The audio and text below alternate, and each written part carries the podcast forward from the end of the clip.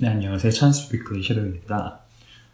오늘은 저번 화에 이어서 다이어 오브 윈피키드 두 에피소드를 연달아 녹음할 건데요. 어, 이번엔 정상 속도로 진행해서 좀 버벅거릴 수 있는데 양해 부탁드리겠습니다. September Tuesday First of all, let me get something straight. This is a journal, not a diary. I know what it says on the cover, but mom went on to buy this thing, I specifically told her to get one that didn't say her diary on it. Great. All I need is for some jerk to catch me carrying this book around to get the wrong idea. The other thing I want to clear right away is that this was mom's idea, not mine. But if she thinks I'm going to write down my feelings in here, whatever, she's crazy. So just don't don't expect me to be doing dear diary this, dear diary that.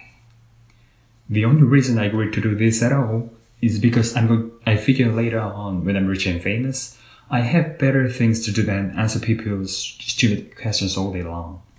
So this book is gonna come in handy. Like I said, I'll be famous one day, but for now, I'm stuck in middle school with a bunch of morons. Let me just say for the record that I think middle school is the dumbest idea ever invented. You're kids like me who haven't their growth spurt yet mixing with these gorillas we need, we need to shave twice a day. And then I wonder bullying is such a big problem in middle school. If it was up to me, grade levels would be based on height, not age. But then again, I guess that would make kids like Chirag Gupta would still be in the first grade. Today is the first day of school. And right now we are waiting on the teacher for the teacher to hurry up and finish the signature and figure I might as well to pass the time. By the way, let me give some, some good advice on the first day of school. You got to be really careful with your seat. If you walk into the classroom just and just plunk your stamp on an annual desk, and the next thing you know, the teacher saying, "I hope you like where you're sitting because these are your permanent seats." So in this class, I got stuck with Chris Hosey in front of me and Rhino James in back of me. Jason Brill came in late and almost sat to my right, but luckily I stopped them from happening, happening last second. Next period, I should just in the middle of a bunch of hot girls. As soon as as, as soon as I step in the room, but I guess if I do that, it just proves I didn't learn anything from last year because I ended up passing note that probably read, Greg is at work.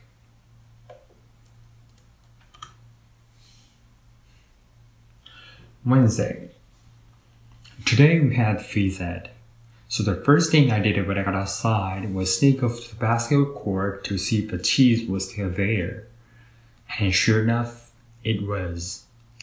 That piece of cheese has been sitting on the blacktop since last spring. I guess he must have dropped out some sandwich or something. After a couple of days, the cheese started getting all moldy and nasty. Nobody would pass from the court where the cheese was, even though that was the only court that a hoop with a net. Then one day, this kid named Walsh touched the cheese with his finger. And that was that's what this thing called what started this thing called cheese touch. It's basically like the cooties. If you get a cheese touch, you're stuck with it until you pass it on to someone else. The only way to protect yourself from cheese touch is to, is to cross your fingers. But it's not that easy, remember, to keep your fingers crossed every moment of the day. I ended up taping mine together so they stayed crossed all the time. I got a D in handwriting, but it was totally worth it. This one kid named Ang Hall got a cheese in April, and whatever come near him. This summer, Ang moved away to California and took the cheese cheese touch with, with him. I just hope someone doesn't start the cheese touch up again because I don't need that kind of stress in my life anymore.